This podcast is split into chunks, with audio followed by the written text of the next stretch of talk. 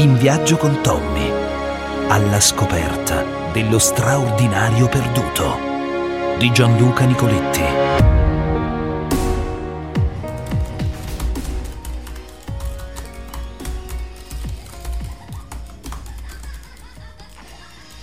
Questo è l'habitat tipico di un mio pomeriggio come tanti. Io sto alla tastiera, scrivo, faccio quello che è il mio lavoro. In sottofondo ho un cartone animato, in questo caso Masha e Orso, potrebbe essere un cartone della Disney, potrebbe essere qualsiasi altra cosa che di solito guardano i bambini fino a 4-5 anni. Ma nel mio caso, a guardare il cartone animato accanto a me mentre scrivo è un ragazzo di 22 anni. Tommy, vieni un attimo papà, vieni dai. Tommy ha 22 anni, è mio figlio autistico, è un personaggio importante nella mia vita perché è quello che mi ha insegnato a vedere il mondo con occhi diversi. Questa è la giornata mediamente di festa e di vacanza per me. Io lavoro e Tommy guarda il suo tablet. Questa tutto sommato è una bella vita, è una vita che augurerei a chiunque avere 65 anni, un figlio di 22 anni che ancora sta con te, divide con te il suo tempo, sta tranquillo mentre lavoro, il suo lavoro è guardarsi i cartoni animati, poi usciremo, andremo a fare una passeggiata, una domenica come tante, poi andremo a mangiare, lui mangerà sempre le stesse cose, penne con il sugo, salsiccia con le patate, gelato, fragola e cioccolato. Questo è il suo pranzo da domenica, probabilmente da una decina d'anni. Guai a rompere la sua routine, guai a rompere il suo ritmo. Per l'autistico il mondo è fatto di ricorrenze, ritualità. Le ritualità danno a lui la certezza che il mondo continua in maniera tranquillizzante, un po' come gli antichi aztechi che dovevano sacrificare vite umane al sole nel timore che non potesse sorgere il giorno dopo il timore dell'Apocalisse per un ragazzo autistico inizia quando si interrompono le sue routine e mi domando da qualche anno quanto potrò ancora io permettere che Tommy sia tranquillo e non interrompa le sue routine. Non lo so, ho 65 anni, Tommy mi tiene in vita e mi tiene vitale, faccio più cose da quando mi occupo di lui negli ultimi 5 anni che nei precedenti 20. Ho scritto libri, ho fatto un film, mi do da fare tanto, mi batto, perché ragazzi come Tommy non debbano seguire il loro destino e il loro destino è quello di finire una volta che i genitori non si possono più occupare di loro, rinchiusi da qualche parte. Ragazzi per cui il valore sociale più importante è contribuire a chi fa del suo business il mantenimento in vita di ragazzi come loro. Tommy so che se io non ci fossi varrebbe 200 euro al giorno, è una bella cifra, vale la pena tenerlo in vita. Ma io dico mio figlio non è una retta. Mio figlio deve fare qualcosa che dia a lui la dignità di essere umano e di cittadino e quindi devo battermi perché mio figlio possa avere un posto nella società. Per fare questo io ho passato molti anni della mia vita a chiedere a persone, istituzioni, gente importante, se potessi mai avere a disposizione qualche metro quadrato di superficie per poter mettere su un progetto, un progetto di vita, un progetto di attività, un progetto di inclusione per questi ragazzi. Dopo tanti anni questo non è stato possibile. Evidentemente la regola, la prassi è inalienabile, non si può cambiare. I ragazzi non seguono questo loro destino, i genitori se ne vanno e i ragazzi vengono internati. Ma io non mi rassegno e mi è venuta una nuova idea.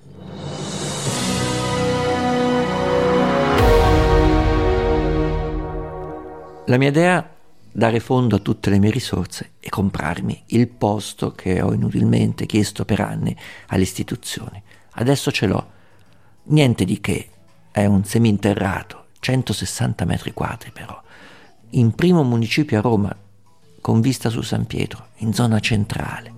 E questo mi conforta del fatto che questi ragazzi almeno non andranno in qualche posto nascosto, come se fossero un ingombro per la società. Tommy, comincia a mettere le scarpe. che andiamo a mangiare, va bene?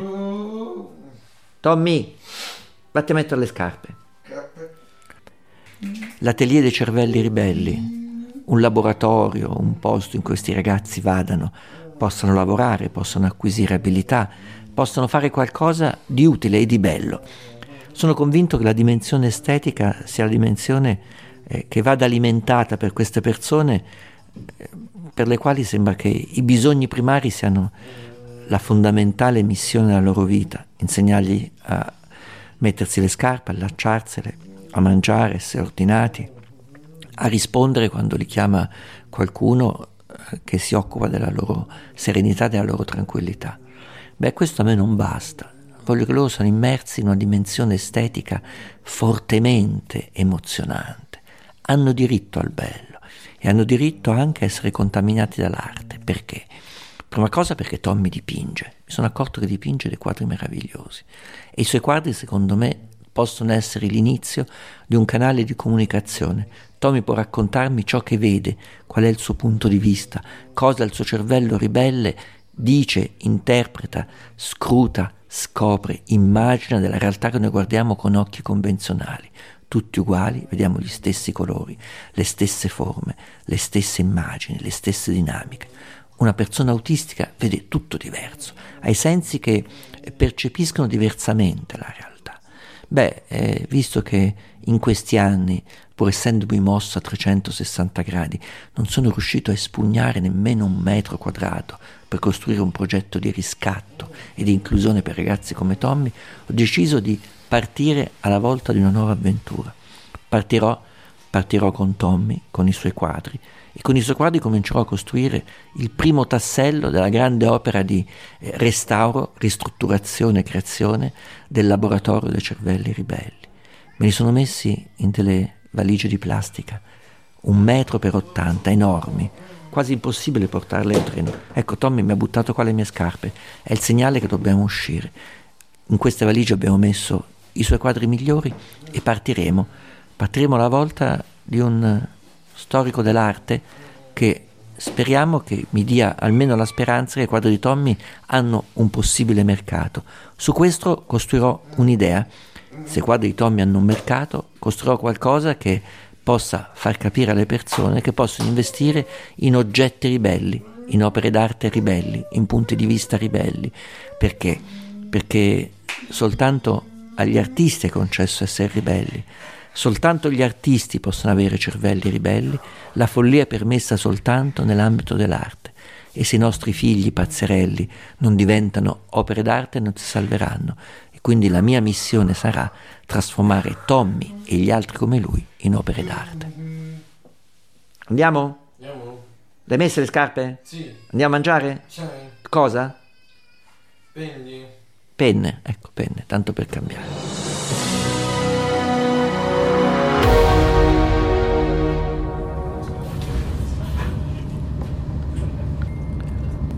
Siamo partiti, la prima parte del viaggio si fa in treno. Per Tommy è una gioia andare in treno. Sta dormendo qui accanto a me, placidamente, assopito, perché questa è l'ora comunque del riposino per lui trasferisce la sua abitudine. Tommy è nella condizione ideale, è con il padre, è con il fratello Filippo, quindi ha straordinariamente riunita una parte importante della famiglia nel viaggio, che è la dimensione che lui preferisce. In viaggio Tommy si rasserena se sta con persone con cui sta bene. E c'è anche Massimiliano, il regista del suo primo film, che sta riprendendo tutto. Lui che dorme, lui che cammina, lui che trasporta le valigie. Ogni particolare, ogni frammento di questo viaggio sarà fondamentale per costruire il film della ricerca di Tommy di altri cervelli ribelli e di collezionisti di oggetti ribelli. Abbiamo in mente di fare una grande asta in cui sarà messo a disposizione di chi vuole la possibilità di mettere all'asta il frutto della propria ribellione. La ribellione ha un valore e la ribellione deve avere un prezzo. Diamo valore a tutto ciò che ribelle, a tutto ciò che è diverso, a tutto ciò che si distingue dalla norma. piace vedere Tommy cullato dall'andirivieni del treno. Tommy ha un block notice dove fa disegni mentre camminiamo. Appoggiato sul tavolinetto ci sono i primi disegni di questo viaggio. Lui rappresenta, mentre stiamo arrivando, penso a Firenze, sì, ci stiamo fermando a Firenze, rappresenta come prima cosa la sua famiglia in viaggio. Ha fatto un treno con le rotaie, con la ferrovia e poi ha fatto la famiglia, quella parte di famiglia che in questo momento viaggia con lui. C'è il papà, c'è Tommy e c'è il fratello Filippo. La cosa strana, straordinaria che mi dà segno della testa ribelle di Tommy è che ci raffigura come eravamo vent'anni fa. Io grande, Filippo un po' più piccolo, un bambino alla mia mano e Tommy un bambino piccolissimo alla mano di Filippo. Ma è un'immagine che è rimasta come congelata vent'anni fa. Oggi Tommy sovrasta me e il fratello. Entrambi siamo degli scriccioli in suo confronto. Tommy ha spalle gigantesche, alto quasi due metri, ha una testa riccioluta che fa scomparire le nostre misere figure. Filippo è uguale a me, è un ragazzo magro, non eccessivamente robusto e quindi mi sembra paradossale che Tommy ci rappresenti come eravamo una volta. Ma questa è proprio la dimensione del tempo dell'autistico, che è totalmente sghemba, difforme da ogni condizionamento razionale.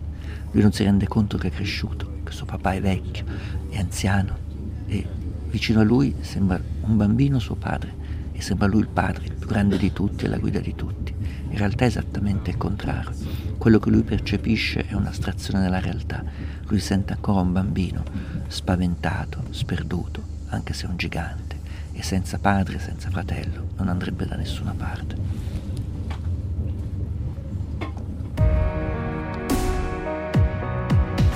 Dovevo trovare un posto per ispirarmi per l'atelier di Tommy e degli altri come lui. Quindi sono andato con Tommy a Carpi a vedere la baracca sul mare. La baracca sul mare non è una baracca e non c'è il mare, è in realtà in mezzo alla bassa, a Carpi, è un immenso edificio, 6.000 metri quadri, è l'atelier di Daniela Dalla Valle, che è un'artista eclettica, una folle immaginatrice di universi colorati. Poi naturalmente produce moda, produce design, ma lo fa in maniera del tutto strana, singolare. Lei è veramente un cervello ribelle. Questo suo posto è fantastico. Mi piacciono le soluzioni architettoniche, mi piacciono i pavimenti di cemento, mi piacciono gli alberi abbandonati ovunque, mi piacciono gli oggetti di legno recuperato. A Tom mi piacciono i colori, mi piace quel senso di disordine, mi piace quell'irregolarità, quella follia, mi piace quella donna bionda vestita di bianco che si presenta con un cilindro in testa, gli dà un colore rosso e gli dice disegna sulle pareti, cosa che Tommy sa per lui essere proibita.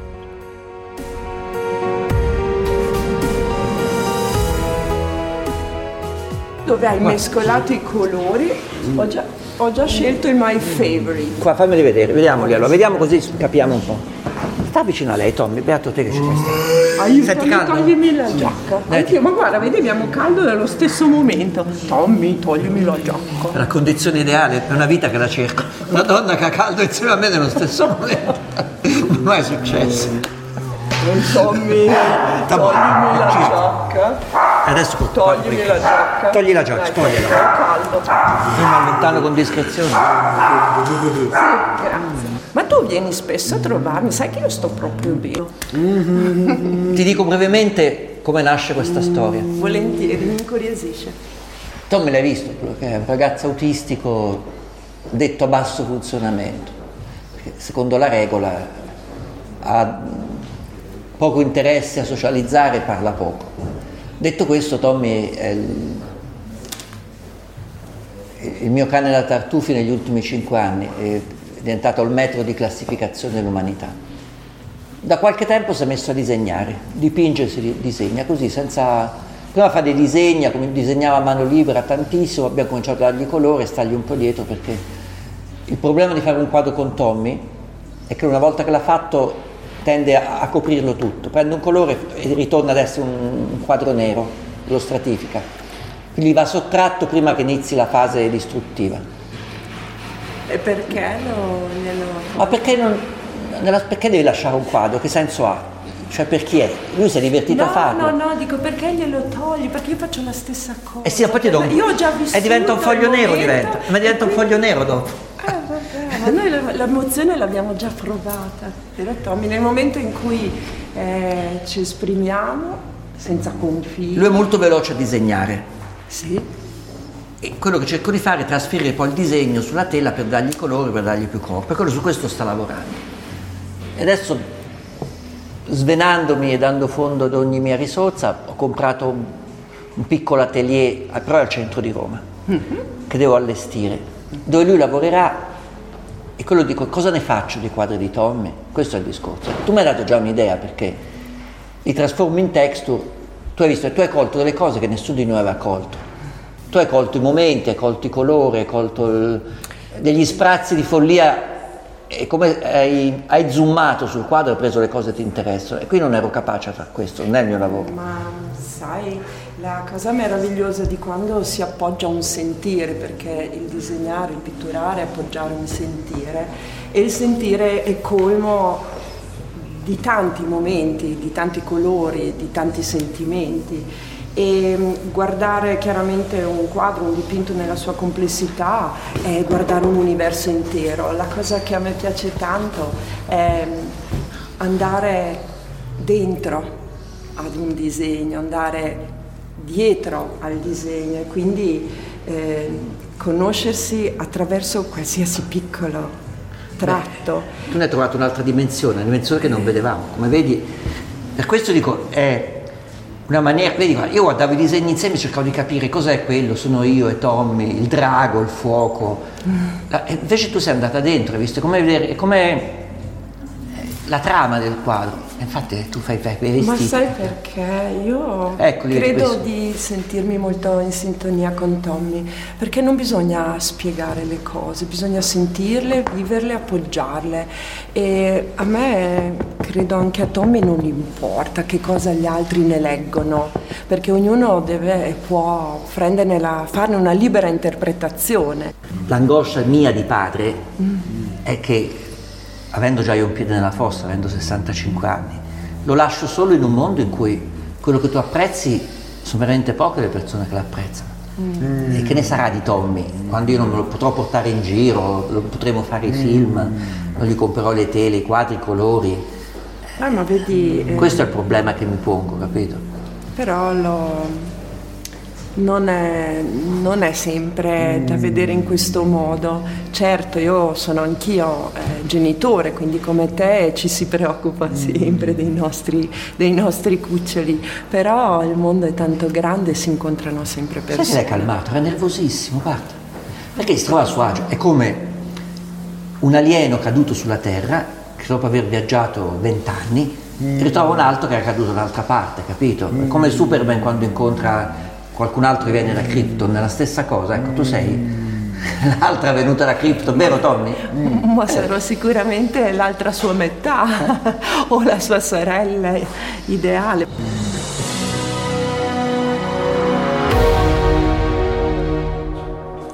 Ci fermiamo in una pausa a un ippodromo, il Trotter di Monte Chiarugolo, fra Parma e Modena praticamente, Reggio Emilia, è un incrocio. Nello studio di un notissimo artista, Omar Galliani, di questa zona, che dipinge grandi quadri.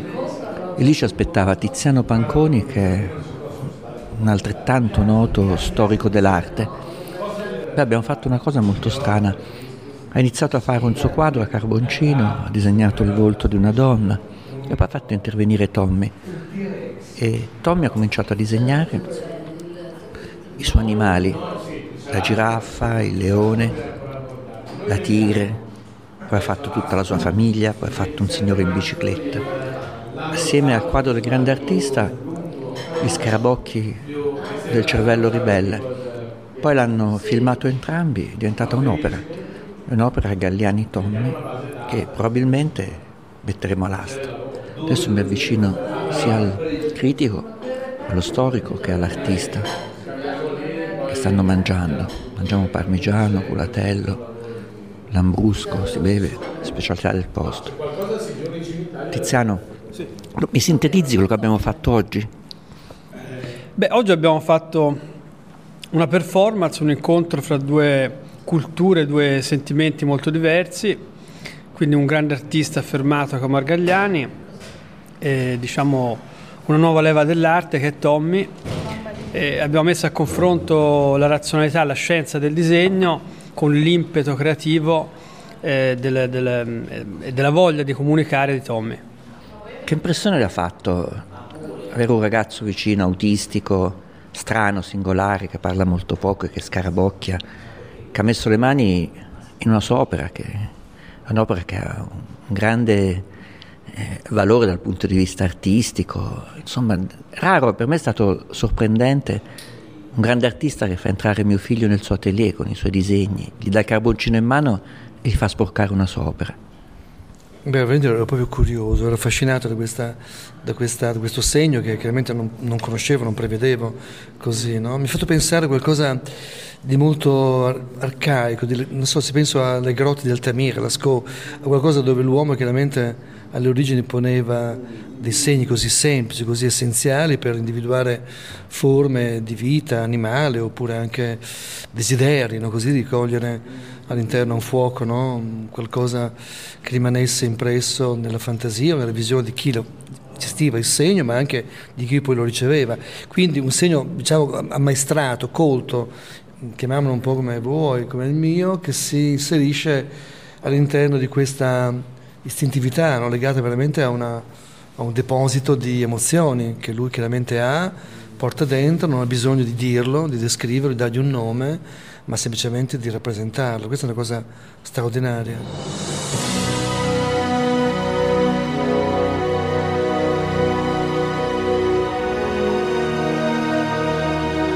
Il viaggio con Tommy prosegue. Presto una nuova tappa e nuovi incontri fuori dell'ordinario.